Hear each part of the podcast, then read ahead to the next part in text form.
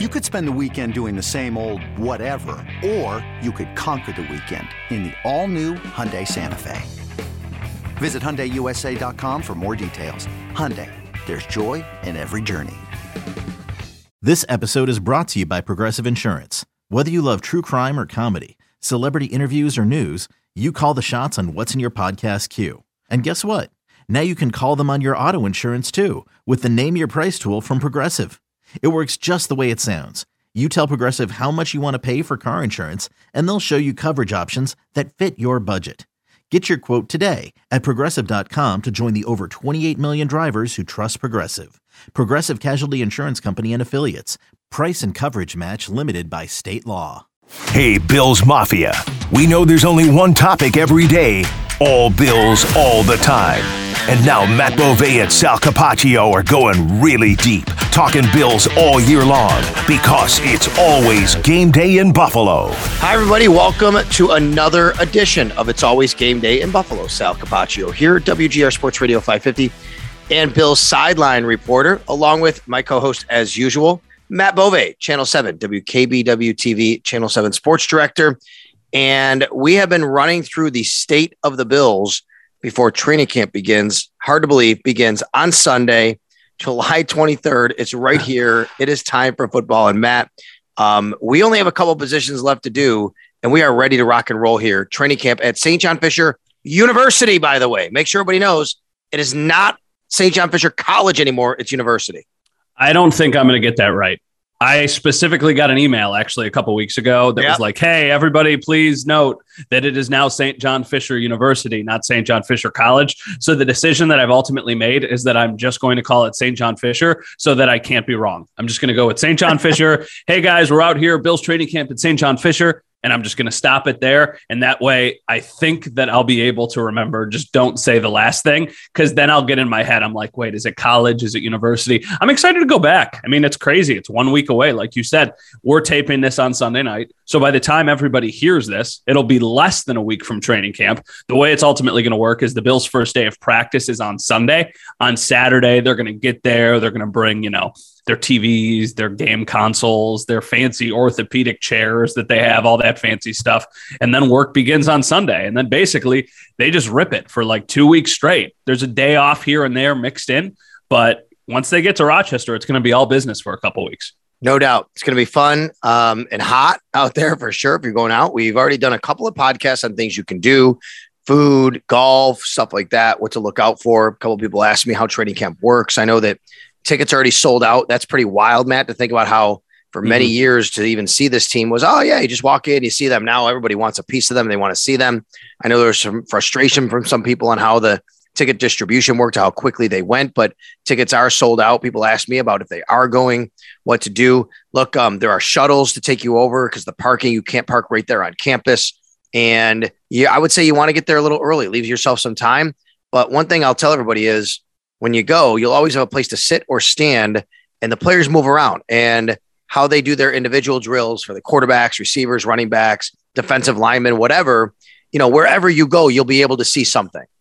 Yeah, and assuming it's a similar format to what it was back in 2019, they're going to be working on primarily two fields, and then there's also the stadium. So if you're going and if you haven't been in a long time, chances are you're going to be watching from the large grass field that's basically parallel to the stadium. They usually don't use the stadium field for a bunch just because that's turf. They like to work on the grass field. And over there, there's two different sets of bleachers. There's one set of bleachers, a big one that's facing the field, and then there's a track, and then there's smaller sets of bleachers that are basically lining the track. So if you're going to training camp and you get there a little bit before practice starts, that's where I think I would camp out to be able to see the most of the work.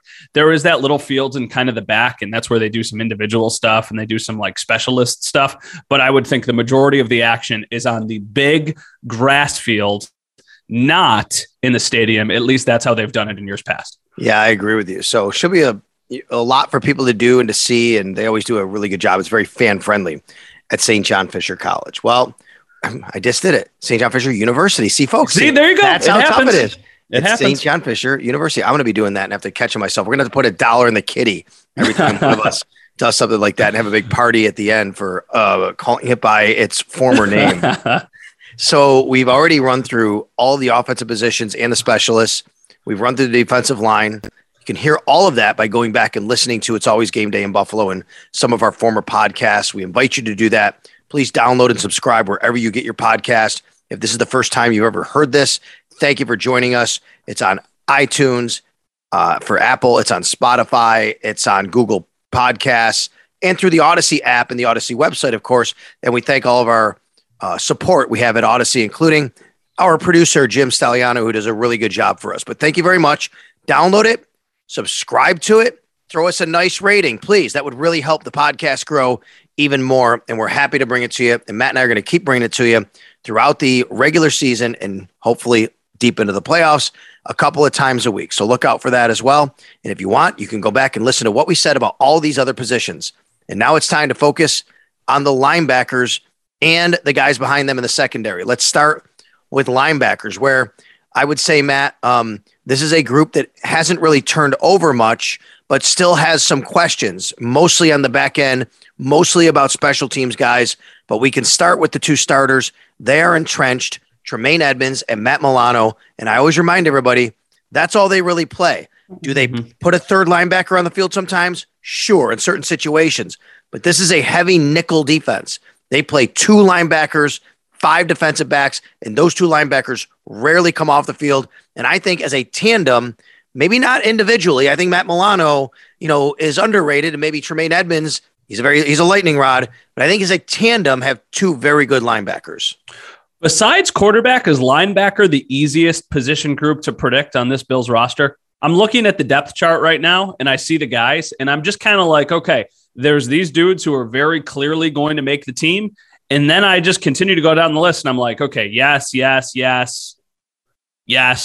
maybe. Like, I don't know. I don't think it's funny because, like you said, they're primarily a two linebacker unit when they play their base defense. That means Tremaine Edmonds and Matt Milano. Listen, I know people get really up in arms about Tremaine Edmonds. Should they sign him to a contract extension? That's a conversation for a different day. But he's going to play. If he's healthy, he's going to play pretty much every snap. Same thing with Matt Milano. Now, Matt Milano has had a couple injury concerns over the last couple of years, but I would argue maybe the most underrated player on their entire defense. Yeah, one of the things that we talk about with Tremaine Edmonds needing to be better is making these splash plays. It's something Leslie Frazier has talked about. It's something he has talked about. Matt Milano does not have that problem. Matt Milano makes a ton of splash plays, and I think that's why he's so dynamic. After that, Terrell Bernard's going to make the team.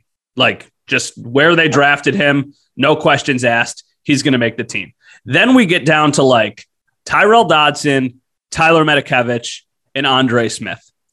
I don't want to discredit Joe Giles-Harris, Markell Lee, or Baylen Spector. They got 9 linebackers on their roster as of right now.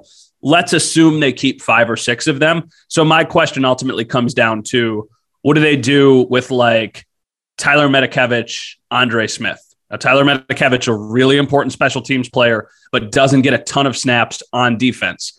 How important is he to the special teams unit?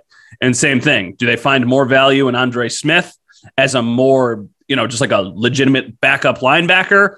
Because he can also play special. So there's a couple different layers to it, but I think they're going to keep 5 or 6. And I know for certain they're going to keep Tremaine Edmonds, Matt Milano, Terrell Bernard, and Tyrell Dodson.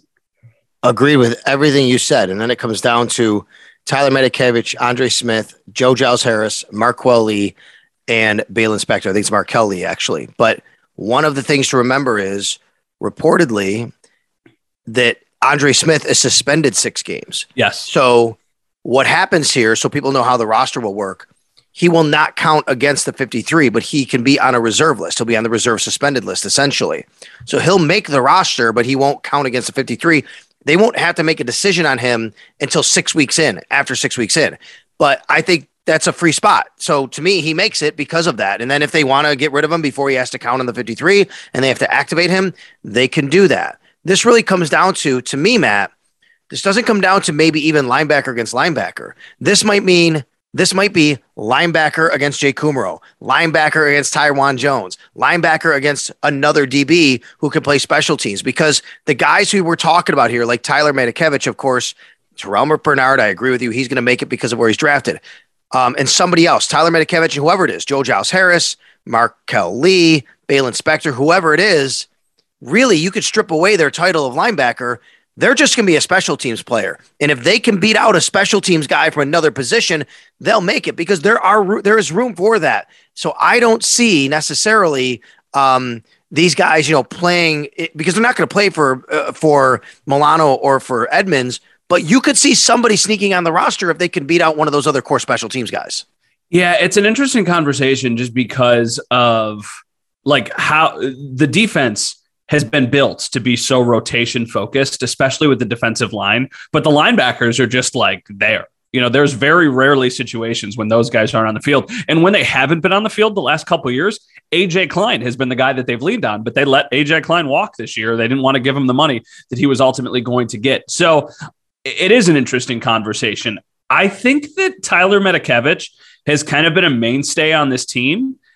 I don't know if he's a for sure roster lock on this roster, but I do think he's pretty close to it because of the Andre Smith news and because they're just going just for the sake of building a 53-man roster, they're going to keep at least probably 5 linebackers. You basically just have to. So I think for him, he gets the added bonus of, okay, he can play in a pinch defensively, but he's also a bread and butter special teams guy. And I do think that they value that. And I know people are going to say, oh my God, you guys sound like a broken record. You keep bringing this up. But honestly, there's a reason we keep bringing it up. They put such an emphasis on that. It's crazy. So I think if you have a guy who is maybe a little bit of a better backup, but doesn't provide the special teams value, and then you have another player that's on par or close to the caliber backup, but a really good special teams asset, they're going to lean in that direction. And that's why I think Medakovic probably ends up making this team. I don't think he's 100% a lock, but I think because of the Andre Smith suspension, they're just basically going to keep those 5 guys we said. Edmonds, Milano, Dodson, Bernard, Medakovic. Andre Smith doesn't count. And I think it would be a pretty big upset if one of the other 3 ultimately leapfrogs one of those guys and makes the team. But I just don't see that happening. There is a money component to the Medakovic part. If they release him, they save $2.5 million. I mean, you're dealing with the Jordan Poyer situation. Tremaine Edmonds is going to be a free agent at the end of next year. Dawson Knox is going to be a free agent. This is something to watch. I agree with you. I think he makes the team, but it's not a slam dunk. And the money component comes in here for a guy like that. He actually came to the Bills last year as the number 1 overall special teams tackler over the last 4 years in the league, had the most. He might still be up there. He is very important to what they do. And I think this team is in such a win now Super Bowl mode. They do not want to even leave anything to chance. So you're really going to make football decisions more than financial decisions, if you will, because of that. But it is something I think we have to keep in the back of our minds. So you look at the bottom of that roster real quick. You mentioned it a couple of different ways. Look, I'll tell you though, I really like Joe Giles-Harris. I think he can play, but I just don't know if there's a spot. I think this is a really deep group. It's funny. Some fans think this is not a deep group. They look at the top 2 and go, who's after them? I think this is a deep group. I think Tyrell Dodson could start on many, many teams in this league. He plays all 3 positions. I think Joe Giles-Harris can play in this league. Markell Lee has played a lot in the league. Baylen Spector was just drafted. So, and Andre Smith, we know, we're counting him when he comes back from the suspension. But I think this is a deep group. I do think it's something to watch with Medakovic, but I agree with you overall that probably looking at the 5 we know. But I'll ask you this, Matt. If that's the case, what happens then when Andre Smith's suspension is up? That's a good question. And this is not a fair apples to apples comparison, but I'm thinking almost similarly to what they did with Marquez Stevenson last year because he was hurt in the preseason and they were able to just kind of stow him away. And then they had to make the decision of what they ultimately did. And then I think actually somebody else got hurt, so they didn't have to make too complicated of a decision. I would venture to guess that when Andre Smith comes back, maybe they get rid of, I'm looking at the 53 right now. Maybe they get rid of defensive linemen. Maybe they get rid of. So just add to the linebacker group. Don't take someone away from that group. No, I don't think so, because I don't think at that point you would be completely comfortable. I think this is a situation where if Medakovic makes the team out of training camp, he's going to be on the team the whole year. Mm-hmm. I don't think you're moving on from him. And then I don't think based off of where they drafted Terrell Bernard, they're not getting rid of him at any point during the season. Like you said, Tyrell Dodson is number 3 on the depth chart. Like, you're not getting rid of him. So I just don't see a situation where you'd really get rid of somebody. You could really just get, you could get rid of Smith. You could just say he's not going to get active. Like, that's what I mean. That. I'll also tell you this. There are always roster gymnastics with the injured reserve list and things like that that happen throughout the year, right? That you can kind of put somebody on, take somebody off, all those kinds of things that could happen as well. I don't think Andre Smith, I mean, once again, these accusations, like the suspension, I don't even know if it's been officially announced by the NFL. No. I know there's been some reports out there. It was on a transaction wire, I believe it's in some way, shape or form, but I don't think the Bills haven't commented. Yeah, and I know, like, he responded to the tweet and everything when it happened and explained his side of the story. I think if you get to the 6th week of the season or week 7 of the season and, like, you don't need Andre Smith, right? I think you maybe just cut him and then try and put him on your practice squad or something. Like, I don't think there would be, like, a line of teams waiting to go sign Andre Smith. No, I don't. I agree. Go ahead. And who knows? By that, like, a lot of things can happen. Like, if you have one player injured on your 53-man roster, and you can just kind of say, like, okay, you're coming in, and then, you know, you're going to injured reserve, or we're going to do this with you. I mean, it's almost a moot point because a player will be hurt by week 7. Like there will be a player hurt on the Bills by week 7. That's just basically, like, that'll happen. Let's turn our attention to the DBs and let's talk about the cornerbacks. Hey, it's Kaylee Cuoco for Priceline. Ready to go to your happy place for a happy price? Well, why didn't you say so? Just download the Priceline app right now and save up to 60% on hotels. So whether it's Cousin Kevin's Kazoo Concert in Kansas City, go Kevin, or Becky's Bachelorette Bash in Bermuda, you never have to miss a trip ever again. So download the Priceline app today. Your savings are waiting. Go to your happy place for a happy price. Go to your happy price, Priceline. Another day is here, and you're ready for it. What to wear? Check. Breakfast, lunch, and dinner? Check. Planning for what's next and how to save for it? That's where Bank of America can help. For your financial to-dos, Bank of America has experts ready to help get you closer to your goals. Get started at one of our local financial centers or 24/7 in our mobile banking app. Find a location near you at bankofamerica.com/talktous. What would you like the power to do? Mobile banking requires downloading the app and is only available for select devices. Message and data rates may apply. Bank of America N.A., member FDIC. All right, Sal Capaccio here with Matt Bove. It's always game day in Buffalo. Matt, I mean, nobody knows what the status of Tre'Davious White is going to be to start the year. What Brandon Bean said to us before, you know, they broke from minicamp and all that is they'll get to camp and then they'll decide, is he weeks away or days away? The way that Tre'Davious White works, I would hope it might be days away, and I would hope and think that he might be ready to go by the opener on Thursday night, September 8th. But certainly his status is going to impact what happens opposite him. Nobody doesn't expect Kyrie Elam to play, and he's going to play, but I don't know where, if that's going to be the number one role, if you will, because of Tre'Davious and Dane Jackson starts, or the number 2 role opposite Tre'Davious and Dane Jackson's on the bench, but in some way, Elam has to factor in here, obviously. Yeah, for sure. I think that as things stand right now, Kyrie Elam will be one of the starting cornerbacks week 1 against the Rams when they start the season. I will ask you this, though. Did you see Stefon Diggs' Instagram post from the other night about Joe Haden? I heard about it. I have not seen it. I mean, it was basically just he shared Joe Haden's story on Instagram and then tagged the Buffalo Bills and put the eye emojis. And I'm just saying, like, Joe Haden has been a name that we've talked about a lot during the course of the offseason. He's still available. So Diggs is recruiting him. Von Miller has literally said on the record that he wants the Bills to sign him and that he thinks it's something that they should do. So I wonder if we get to the point of, like, training camp, maybe a week or 2 into training camp, and he still doesn't have a team, if they're basically like, hey, this is what we can pay you. Come in and be, you know, our number 3, but you're going to get time, and we're going to, you know, really ease Trey back into things. And, you know, if there's an injury, there's going to be play time, and hey, you can try and chase a ring. So, like, I think it's interesting that he's still available, and I'm not saying that it's for sure going to happen or anything like that. I just think it's interesting because of the questions with Trey, because we don't know how Kyrie Elam is going to get acclimated. After that, Dane Jackson, did a fine job last year. I don't think he did an amazing job. I don't think he did a terrible job. I think he did a fine job. I think in a limited capacity, they would be fine if he has to play some games. But I also don't think they trust him to be an every down starter. And that's why they used the assets that they did to go get Kyrie Elam. And then after that, it's Siran Neal.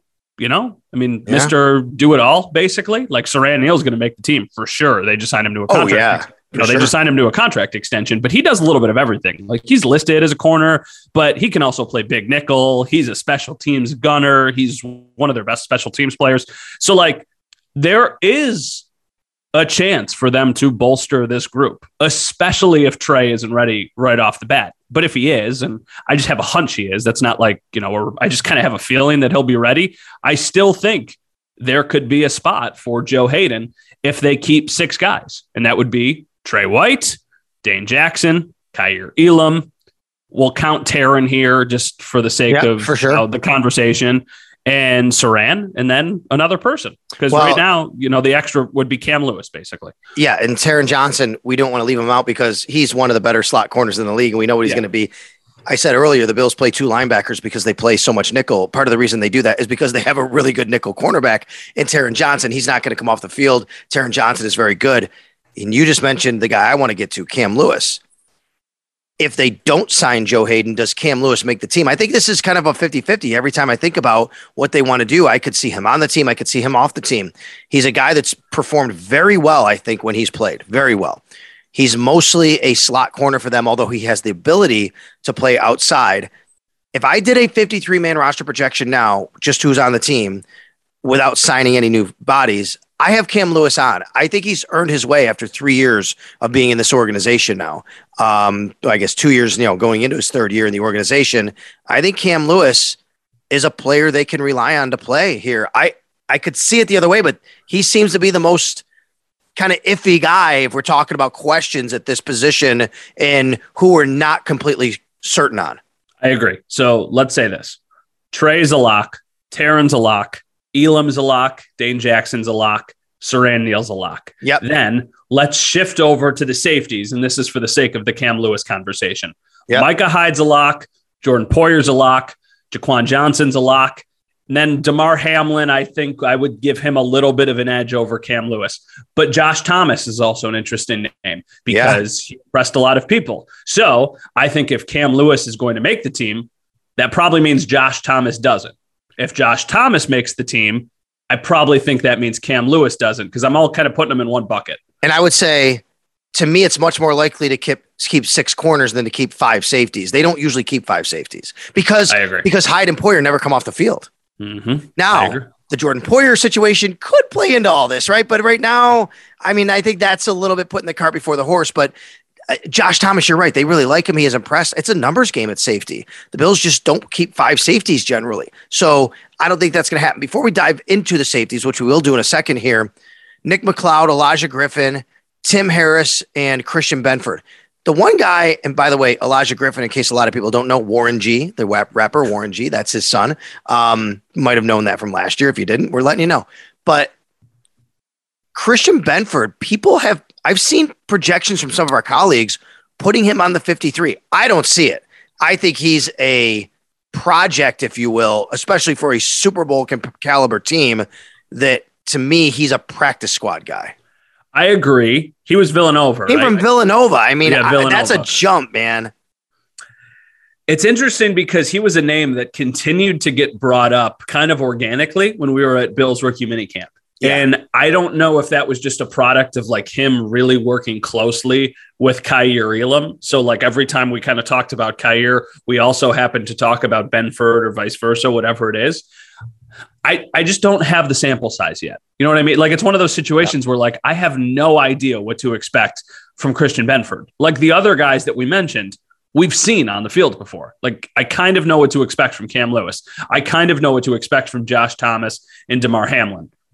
I got no idea with Christian Benford, but I agree. Like, I feel like all of these guys we're talking about, all of these like bubble defensive backs that are fighting for their 53-man roster spots, I think they can probably sneak some of them onto the practice squad. I don't know if they'll be able to sneak all of them onto the practice squad because they've had some interest in the players that have just barely missed the team the last few years. But I think that Benford, based off of where they were able to get, like, I think that's probably a possibility. Yeah. I just, every time I like think about it, I just can't, if I put pen to paper, there's no way I can really in good conscience put Christian Benford on the 53. To me, it's a big jump from Villanova. There's a lot of bodies in front of him. And I just don't see a spot for him except for, hey, we're developing this guy and maybe he gets elevated as one of the extra two at some point this year. Long gone are the days where just because you were a draft pick, yes, you make the 53-man roster. And I think that speaks to how deep and how talented the Bills roster is. For like the last 20 years, basically, if you were a Bills draft pick, it was like, okay, you're going to make the 53-man roster. Just pencil you in now. But as we've seen the last couple of years, players who have been drafted by the Bills, they don't always make the team. And then sometimes they get poached by other teams because they're like, oh, they were a draft pick. Like, you know, the insert team name here is like, oh, we liked that guy in the 6th round, but the Bills scooped him up. Now's our chance to go get him. Or, oh, we had an injury during training camp, and now we all of a sudden have a void here. So Christian Benford's an interesting one because he was a 6th round pick. Historically, if you're a 6th round pick, 5th round pick, you're almost always going to make a 53-man roster. But the way the Bills roster is constructed now and how deep they are, it's not a guarantee anymore. Rashad Wildgoose was a guy last year that happened to. Obviously, Jack Anderson, I believe that was the guard they also drafted. He was poached, early on. And the other part about this is, to add on to what you just said, or you make the roster as even a high draft pick, you don't get a jersey the first couple of weeks. AJ Epinesa, Boogie Basham, right? Like, It is hard. Like, this team is ready-made to compete for a Super Bowl. So the corners are going to be a really interesting kind of situation to watch beyond those top guys that we see, and to see if they do add any bodies like a Joe Haden who's out there. All right, so safety-wise, obviously the Jordan Poyer situation is going to dominate, the headlines if he's not at camp. I haven't heard anything that he is or he isn't, but that's something that's going to be monitored and watched, and we're all going to figure out. But even if not, even if he is there, it's going to be a storyline. Now, let's set that aside, put it in another bucket for a second, unless you think it's something we need to talk more about as far as the contract. Nah, I think he's going to be there. I don't see a situation where he holds out. Okay. So let's just put that aside then and say, how does it look then with him? Matt, not only are these two guys so talented, you have a first-team All-Pro in Poyer, a second-team All-Pro in Hyde, the only two All-Pros in the whole roster for the Bills last year. These guys never come off the darn field. It's hard for guys who get drafted and developed and play and show they can play to even see the field in Buffalo at this position.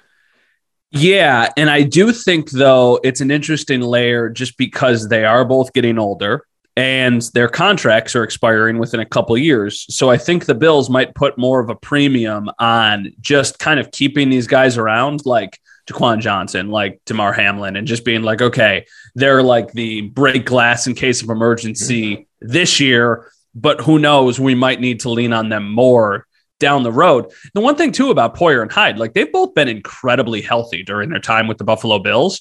So like, we haven't really had to see what the Bills defense is like without those guys for an extended period of time. I don't anticipate that's going to change. Like if they're healthy, they're going to be on the field every single play on defense. That is how important they are to the defense. I think they're the best safety tandem in the NFL.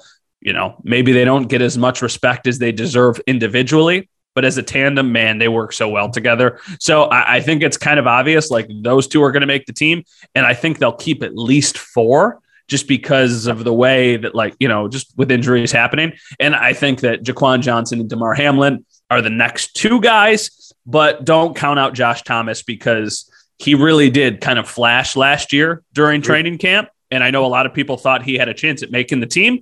Damar Hamlin's one of those guys, though. It's like he was a draft pick. But like what did we see from Damar Hamlin last year? Like the sample size is so small that I don't think it's like, oh, foregone conclusion he makes the team. I just kind of think he will. Agreed with that. And I think he could be a pretty good player, actually. He's a really good special teamer, too. And let's go back to that again, right? That matters to them. I don't know how many of those guys you can always keep, but this is a young guy they drafted, and he really made the team largely last year because of his ability on special teams as well. The interesting question at this position for me might be what the role is for a guy like Jaquan Johnson, because he is like, he's the up man on the punt team, the personal protector, but like, is he the number one guy to go in if there is something to happen to Jordan Poyer, Micah Hyde, or is that Damar Hamlin? Is that why you keep a Josh Thomas? Like, to me, what's the role for these guys? To me, they're going to keep four. It's probably Josh Thomas, the odd guy out, but I'll leave room open for him to be on there because I like him too. But out of the three, then what happens if Hyde goes out? What happens if Poyer goes out? If it's a 1-game situation, a 4-game situation, how does the role look for all of these guys? Because they're different. Jaquan Johnson is not Damar Hamlin. They're different players. Damar Hamlin's that I'm going to lay the lumber on you kind of hitter, whereas Jaquan Johnson's more of the technician. And yeah, you know, he can get a little physical, but he's going to be a guy that you're going to probably count on more in the passing game than in the run game as a safety. I think they trust Jaquan Johnson more than they trust the other guys. And I think that's also just speaks to experience. Mm-hmm. And I think that just his familiarity with the system and how long he has been around those other guys is the benefit to him, because I think that he would be the next man up if anything happened to either of them. And I know you're talking about like how they are very different players, and maybe he mirrors Micah more than he mirrors Jordan. But I think if anything happened to either of them, they would probably, and that's also speaks credit to the other two, to Poyer and to Hyde. Like, I feel like they could almost seamlessly just start working with whoever else came in, just because they're so just like precise with their craft. And it wouldn't obviously be the same level. There would be a drop off just because of, you know, how talented those guys are. But I think like if one of them had to come in, the other guy could really kind of like carry the extra load and make sure that there wasn't a massive drop off and that safety ever became like a big area of concern for the Bills, at least as long as one of them is on the field. One thing I want to note before we leave this is this group will have a new position coach. Bob Babbage Jr., Bobby Babbage, was the safeties coach, and he has moved to linebackers. His dad retired. His dad was a linebackers coach. He now goes to linebackers. They moved Jimmy Salgado from corners only, slot corner, nickel corner, to safeties, where he'll be working with all the DBs. Actually, they're going to, I think, have him and John Butler, who's still there. John Butler has an added title of, I believe, defensive passing game coordinator. Is that what that is? I have to go back and look what his new title was. But they're going to have a couple different coaches, if you will. I lost one and have somebody, a new voice in the room. Not that they're unfamiliar with, but it is something I think I wanted to note here, Matt, because the Bills did have a couple of changes there on the coaching staff. I'm going to ask you a question, a little trivia question. Do you want to take a guess? Sure, go ahead. Jaquan Johnson started a game last year for the Bills. Do you know what game it was? He started a game. Boy, oh boy, did he! You know what?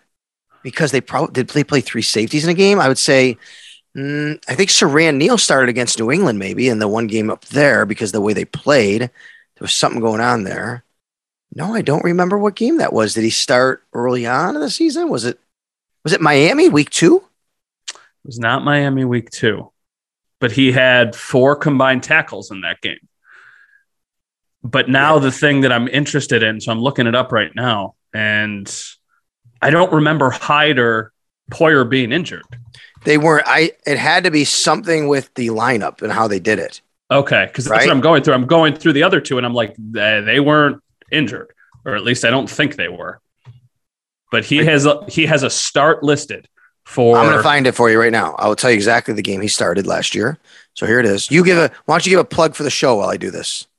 Okay, everybody. So as you know, here Sal is better at the plug stuff than I am. I'm just like, hey, please listen to us. We really appreciate it. But I will say, like, we've had a lot of really positive feedback, and we appreciate that up to this point. We've had a bunch of people message us and say, like, hey, we're enjoying the podcast. And we will say, like, listen, we started the podcast in the middle of the offseason. Now we're getting to the point where things are going to really ramp up. So there's going to be no shortage of things to talk about. And I know once we get to training camp, we're going to try and get some guests on the podcast. We'll try and talk to some players. We had a lot of feedback. People enjoyed the Dawson Knox and the Isaiah McKenzie interview. So we'll try and have more of that. I don't know if we're going to be able to land like Josh Allen or Stephon Diggs for you, but maybe we can get like the next level and try and bring you those ones. There was an injury last year that we're forgetting. Jordan Poyer missed the game against the Texans. Jaquan Johnson started for him. Yeah, I would not have remembered that. I just saw that he had a start. There you go. It's amazing to think about. Jordan Poyer. I think you could have started for them against the Texans that day, and they would have probably would have been okay. So Matt and I both took vacations recently, and that's why we're ready to rock and roll for training camp. We got away. We had the batteries recharged, but something kind of got in the way of that battery recharging. Let's talk about that next on It's Always Game Day in Buffalo. When you need mealtime inspiration, it's worth shopping Kroger, where you'll find over 30,000 mouthwatering choices that excite your inner foodie. And no matter what tasty choice you make, you'll enjoy our everyday low prices, plus extra ways to save, like digital coupons worth over $600 each week. You can also save up to $1 off per gallon at the pump with fuel points. More savings and more inspiring flavors make shopping Kroger worth it every time. Kroger, fresh for everyone. Fuel restrictions apply. Mother's Day is around the corner. Find the perfect gift for the mom in your life with a stunning piece of jewelry from Blue Nile. From timeless pearls to dazzling gemstones, Blue Nile has something she'll adore. Need it fast? Most items can ship overnight. Plus, enjoy guaranteed free shipping and returns. Don't miss our special Mother's Day deals. Save big on the season's most beautiful trends. For a limited time, get up to 50% off by going to BlueNile.com. That's BlueNile.com. Now, I've talked a lot on the air, on the radio, about my trip to Europe. We cruise. It wasn't on a sailboat in the middle of the Mediterranean. We took a cruise, my wife, my son, and I. Started in Barcelona, went to Marseille, France, down the coast to Italy, Genoa, Naples, Messina, went to Malta, and then back. Then we went to Lake Garda, Italy, then Frankfurt. And that was more of a land thing, and driving there and flying there. It was fabulous. I'll just tell everybody, if you want a chance to go see a different part of the world, if you can do it on a cruise, go do it, because the cruise basically takes you to the city. Then you can get off and you can go visit the city, get on, go to a new city. And we loved it. We had a great time. But I talked a lot about it on the radio. I know people don't get a chance to. If they want to hear more about it, I can explain it. But I do not have quite the story that Matt has about his trip, because as beautiful as mine was, I was hurting for you, pal. I'll tell you that. Well, I appreciate it. Let me ask you this, though, before I share my story. What was your favorite stop of your trip? Lake Garda, Italy. No doubt about it. Incredibly beautiful. I did not realize it's in northern Italy, kind of just south of the Swiss Alps, actually. Okay. And it's just these really nice towns and villages, nice ones. Like if you took a nice, I said, this is how I described it. I don't know if anybody's ever been to Sarasota out there who's listening, but take Sarasota and put it in the middle of the mountains, just a little bit less people. But that's the way it was. These incredible shops and restaurants all over the place. It wasn't like some fishing village. You know what I mean? Not like you go to like the Great Northwest in Alaska, or even the New England area. Like these were nice areas set in the mountains. I'm a city boy, Matt. I like living in the city. I like people. And this was like, I said, man, I think I could live here. That's how incredible it was. Like, I don't need to go live on a beach somewhere. That's not for me. That's not what this was. That was my favorite part of the whole thing, I think, as far as cities, but I loved everywhere we went. Loved Sorrento/Genoa. Yep. Loved Naples. My family's from there. My father's from there. We went to Pompeii. Yep. Bucket list. Are you kidding me? Got that crossed off. And then intrinsically, I think for us, one of the things that really made this for me, Matt, was Max got to see where his dad's side of the family is from, Naples, Italy, and where his mom's side of the family is from. My wife is literally from Frankfurt, Germany, grew up there. He got to see all of that. That was great. And I don't want to leave this before you tell your story without saying, visited the Buffalo Bills Backers Pub in Milan, Italy. And David was there. He owns it. Marco helped set it up and let me get in touch with David. We visited Lino in Genoa, who's a pastor in Genoa and a big Bills fan. He's part of that. It was awesome. So thank you very much. Forza Buffalo for all of you Bills backers in Italy, people who are out there listening. Thank you so much for welcoming me, and it was fabulous. I'm glad you had a great trip. That sounds amazing, and definitely once in a lifetime. Now I'm gonna share my story. And I'm going to start with this. Like, perspective is incredibly important. At the end of the day, I'm going to talk about COVID. Like, it's a very real thing. We are lucky because we're all okay. Everybody who got COVID recovered from COVID, and this has done so much worse to so many people that it almost like feels selfish or stupid to like talk about something that's so trivial as vacation, but it's kind of funny. And sometimes you just kind of have to laugh at yourself and laugh at the situations. And that was one of the ways that we ultimately got through what ended up happening. So like you, completely coincidental, my family was taking a 13-day trip, 2 weeks essentially, to Italy. This was originally planned for 2020. The pandemic happened. It was pushed back to 2021. Then it was pushed back to 2022. We had in total 12 members of my family, my wife's family, my extended family, going on this trip. So it was really, really exciting. We were supposed to leave on July 1st. We get to the airport in Buffalo on July 1st, and there's a mechanical issue with the plane, and we're going to miss our connection. Our connection was Buffalo to Philly, Philly to Rome. So there was a mechanical issue. It delayed the flight like an hour. Then there was bad weather. So then we were going to miss the connection in Philly, and we weren't going to be able to get to Italy. But we were traveling with seven people. There's not a ton of flights to Italy where they can just take seven people and move them from one flight to another. So then we went from flying out on Friday and getting there first thing in the morning Saturday to flying out late Sunday and getting there on Monday. So right off the bat, before we even left Buffalo, the trip was cut more than 2 days short. So it went from 13 days to like 10 and a half days. We get to Rome on Monday. Everything goes smooth. Tried to make the most of the day. We got in there at like noon or something like that. We wanted to go to the Vatican. We wanted to see that. My dad, my sister, they were able to go to the Colosseum. My wife and I had already been there, so we decided to take a nap instead of go to the Colosseum that day. And then we went for an amazing dinner with our family that night. That was probably like the highlight of the trip. The next day we made the trip from Rome to Sorrento. You went to Sorrento. That was like the most beautiful place that maybe I've ever seen in my life. It was incredible. Did you get limoncello? Yeah. Oh yeah. We drank limoncello. That was great. Yes. We plenty of limoncello, and then we went to Capri, and that was just absolutely stunning. It's a small island off of Sorrento, but then we started to like not feel good. Like plenty of people started, cold symptoms, sneezing, coughing, fever symptoms. And you're like, okay, like, you start to like compartmentalize. You're like, okay, maybe it's like jet lag. Maybe it's I'm not hydrated enough. I started to just feel like garbage a couple days later, and several other people did as well. So this was a bus tour. So like you were on a cruise ship. We were going like city to city on like a nice coach bus. Then they would drop us off and we would do everything, and they would transport all over. So there was 12 members of our family, 16 people on the entire tour. And the one ride from like Sorrento to Florence, it sounded like we were in like the waiting room of a doctor's office. It was just nonstop coughing, sneezing, all of this stuff. And with the rise in COVID rates, especially in Italy, they were like, hey, like be safe. Everybody go like get tested and see what's going on.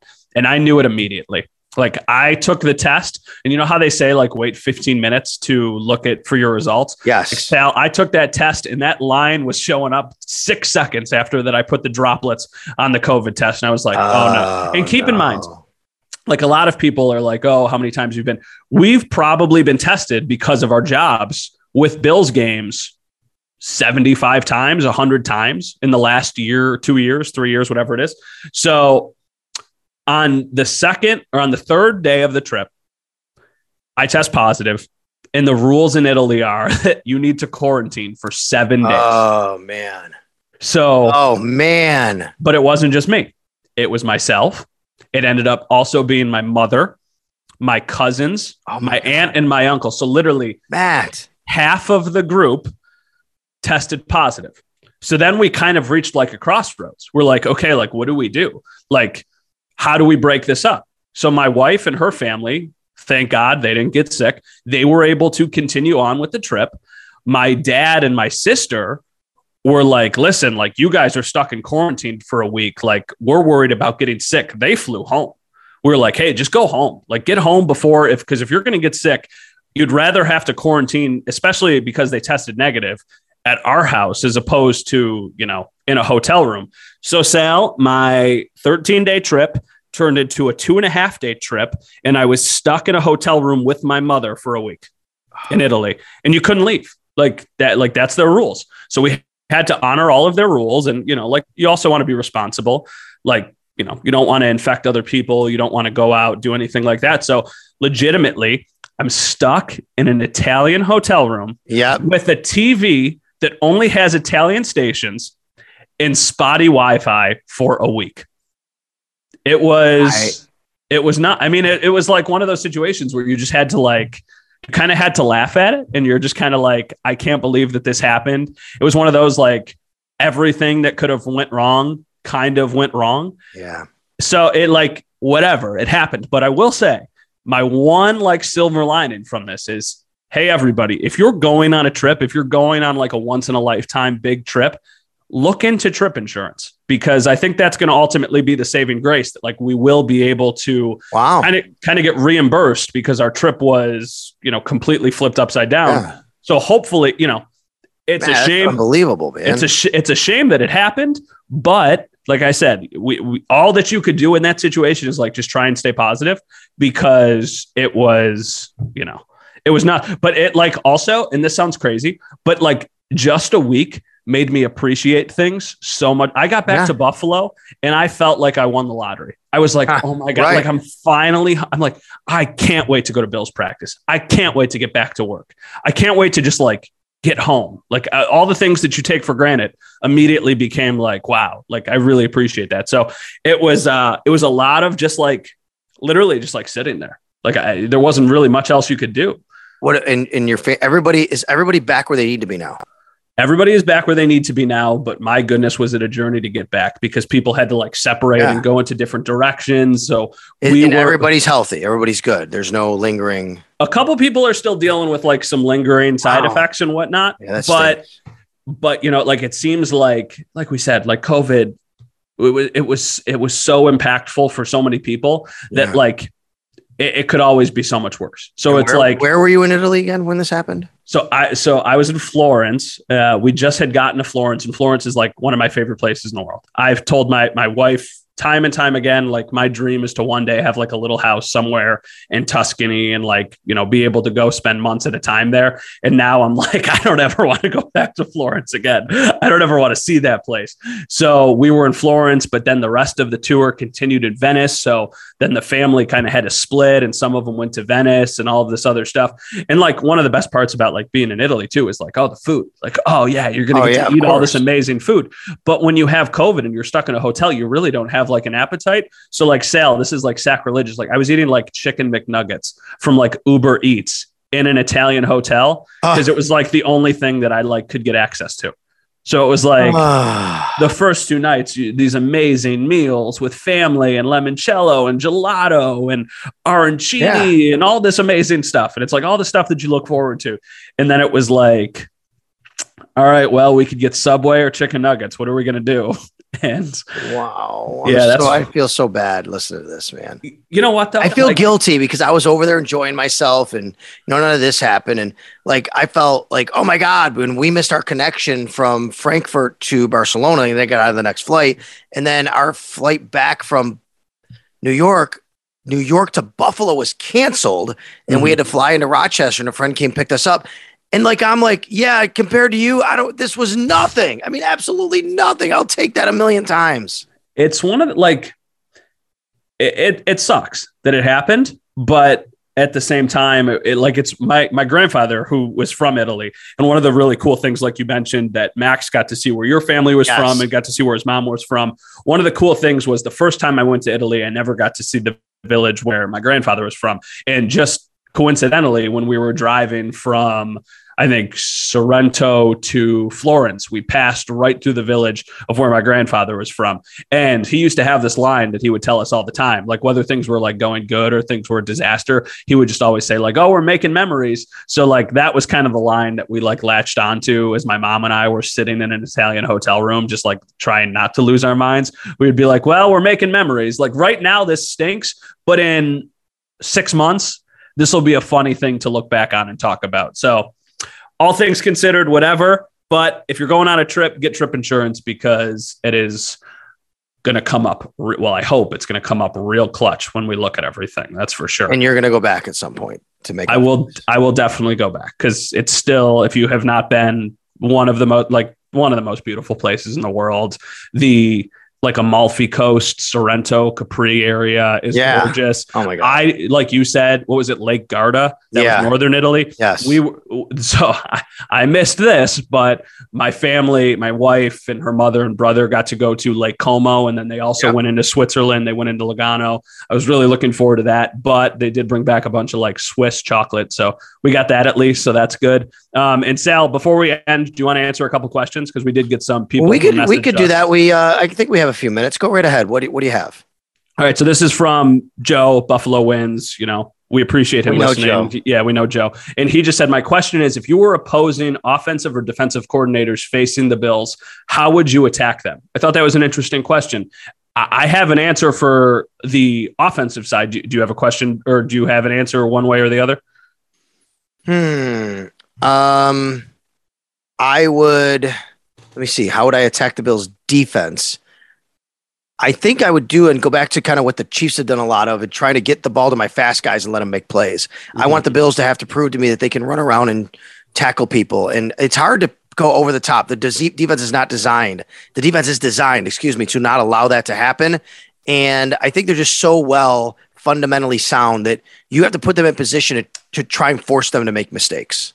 I think, and I agree with you on that. And my standpoint from the offense is kind of similar to, there have been very few teams who have been able to like completely destroy the Bills, and it's not even so much a schematic thing, but I still think and this kind of sounds like a dumb answer, but like, I think back to the Jags game, and like Josh Allen from the Jags gave the Bills fits in that game. Look back to the Steelers game last year. The Bills offensive line just could not hold up against the Steelers pass rush, and that ultimately led to some favorable situations. So like, if you're a defense, I think you just need to scheme up every way possible of getting to Josh Allen and getting to the quarterback. And if you do that, then you start to like second guess those throws that you feel comfortable making, or maybe you try and do a little too much. And that's usually when mistakes happen. So I don't know if it's necessarily like an exact scheme thing that I think teams should do, but I think if you're going against the Bills and you're an opposing defensive coordinator, your biggest thing to fix, cause it's so obvious to say like, okay, we got to contain Josh Allen. We got to stop him. But like, he's reached the level where like, you're really not going to do that. You just have to figure out a way of like, okay, how are we going to get to the quarterback, and how are we going to make sure, if we put all of our eggs into that basket, that they don't just feast over the top. And it's easier said than done. Like, the Bills have one of the best offenses in the NFL. So it's not like a lot of teams can do that, but I think that's really the only way you can have success against them. Yeah, it's interesting. They're so well put together. Their roster is so good. Look around. Everybody's picking them to win the Super Bowl, or at least giving them the best roster accolade, however it works. But you know, we could save this for another topic, for another episode, but you know, I think last year, the biggest time they struggled was when Dawson Knox was out of the lineup. Yeah. You know, right. That's really when it really hurt them more than anything. When he was out of the lineup, I think that kind of became, oh, you know what? Maybe that's something you need to do. Take away Dawson Knox, which maybe that's why they went out and signed OJ Howard, and they maybe plan on having an extra tight end on the field this year. We don't know how that's going to look. Any other questions you got that came your way when you tweeted it out? Yeah, another one from a Joe, and it's just, what has this team done to improve in winning close games? And I thought it was interesting. And Joe, I'm going to tell you, I don't think they've done anything specific to try and, you know, improve on winning closer games. I just kind of think it's the luck of the draw, because 2 years ago, this team was really good at winning close games. I think Sale 2 years ago, I think they won every one score game except the Houston game, or excuse me, the Arizona game, the Hail Mary pass. So I think it's just kind of like luck of the draw. And I think that it'll even itself out. And that's one of the reasons too. Like, a lot of people look at that metric as like one of those things that can show a team is either going to improve or to regress, because it's just kind of luck at that point. So for the Bills, like the games that they won last year, they just flat out won. They dominated those games. So if they win half of the one possession games, then they're ultimately in, you know, that much better of a situation as they had. Like, look at some of the one possession games that they lost last year. Like, they lose the Titans game because Josh, whether he slips, he loses his footing, the offensive line doesn't hold up. Like, give them that situation. 100 times. I think they're converting like 95 of them. And that happened. They just, in that instance, they didn't. Same thing with, well, obviously like the Chiefs playoff game with the 13 seconds, even like the Steelers game that they ended up coming. Like, I think in a different situation, like I think if they would have played the Steelers 10 times last year, they would have won the next 9. They just happened to lose that one because everything that could go wrong did. Read the question again. I want to make sure I can you read that one more time? What has the team done to improve in winning close games? I think it's signing Von Miller. That's a good point. I think it's closing it out, right? I mean, that's what, to me, and even like Sean McDermott has talked about it. Brandon Bean more so has talked about it. Like, they think if he's on the field, maybe in those last few seconds, maybe they get to Patrick Mahomes, right? Close out the game. Close out the one-score game. I think that's the difference. Maybe you sack Ben Roethlisberger before he throws the ball to, who was it, Deontay Johnson, who caught on Levi Wallace? But either way, you know, you get my point that I think, to me, that's what they did. They went out and signed Von Miller and said, he's the difference in the one-score game, in the close game, to close it out and make the difference in this one. Yeah, you look at the Chiefs game, Jerry Hughes was like a split second away from getting to Mahomes on that last play. And no knock on Jerry Hughes, but maybe if that's Von Miller in that situation, the play never happens because he gets there the split second before. And this isn't a question, Sal, but we'll end on this. This is from Tanner. He says, nothing is as important as the red helmets right now. And I have an incredibly hot take. I don't like the red helmets. I don't think they should bring back the red helmets. I think they have one of the best uniform combinations in the league. And if it's not broke, don't fix it. I love your take. I'm not totally where you are, but I'm a lot similar than you because I remember the red helmets. I like when they went back to the white. When I was a kid, they wore white. Then they went to red, and obviously the Super Bowl years and all that. So I think some people remember them so fondly because of that. Then they went back to white, and I'm like, yeah, those are sharper. I like those. I actually think the white looks better with their color scheme than the red looks. I agree. I think the white helmets pop. I think they were a really clean look. And I think just like with HD cameras and like the way TV works right now, like if you're watching the game from home, the white helmets look so much sharper than the red helmets would look. And I just think of like some of the teams that have tried to use red helmets over the years. And I just never really think they look that great, but I think the white just like really, really pops. Did you like the Bengals all white they unveiled? I like the Bengals stuff that they unveiled. I will say Houston just released an all-red helmet. And that got a lot of Bills fans like excited, and a lot of people loved it, the Houston one. And I was just like, yeah, it's fine. I was like, I don't really know. I'm also the same way, though. I don't like the color rush jerseys at all. I don't like the red Bills jerseys either. So maybe I just have something against the color red. I'm just like, give me the blue and white. Give me the white. My favorite Bills jersey combination is the standing Buffalo helmet with the white jerseys and the white pants. Yeah, I like the standing Buffalo. I was going to say, instead of red, I would rather just have a standing Buffalo on the white every once in a while. I do not know if they're going to go to red helmets. I don't think they will, considering they haven't announced anything. I will tell you, I don't believe, from what I've been told, they will do anything with a third like uniform this year, like the actual alternate uniforms. I don't know about the helmet specifically. I think that it would align that they're not going to do anything with that this year, but they could. But as far as alternate uniforms, from the way I've been told, I don't think that's going to happen, Matt. Not this year. And the big thing from like 2 years ago, maybe it was a year ago, was the white face masks. The Bills went from the gray face mask to the white face masks. I think that's a really clean look. I think that just kind of like completes it. I mean, like I said 2 minutes ago, I think the Bills have one of the cleanest looks in the entire. I love the colors. Like, I think the colors are really, really sharp.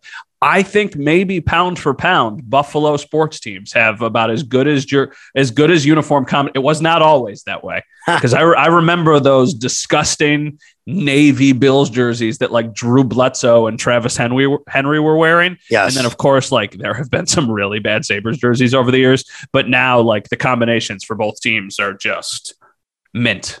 Hey, look good, play good. That's what they say, right? Well, we hope we sounded good to you today on It's Always Game Day in Buffalo. Once again, please subscribe to this podcast wherever you pod. Apple, iTunes, Spotify, Odyssey. Matt Bove from Channel 7, Sports Director, WKBW-TV. You are going to be out a lot at training camp, right? You're going to be out there pretty much every day filming stuff. every day I should be there. I am getting my things together. I'm just going to basically, maybe I'll just bring the suitcase I had for Italy I didn't wear any of that stuff. I just wore like a t-shirt and shorts all day. And then I got to go out. The one thing that I do have to buy sale is I got to go buy like a mattress topper. I haven't needed one of those in a long time because you take the two twin beds at training camp, you squish them together, you put the mattress topper in the middle. So, if you're going to have to sleep on twin cots at training camp, you got to give yourself a little bit of comfort. And you can come to my dorm room if you need coffee. I'll have my coffee maker. I'll be bringing that. So that's such a boss move. I love that. The only thing that I've ever brought that was like not an essential was we brought a GameCube like 4 or 5 years ago, and we played a lot of Mario Kart when we had downtime. So that was really fun.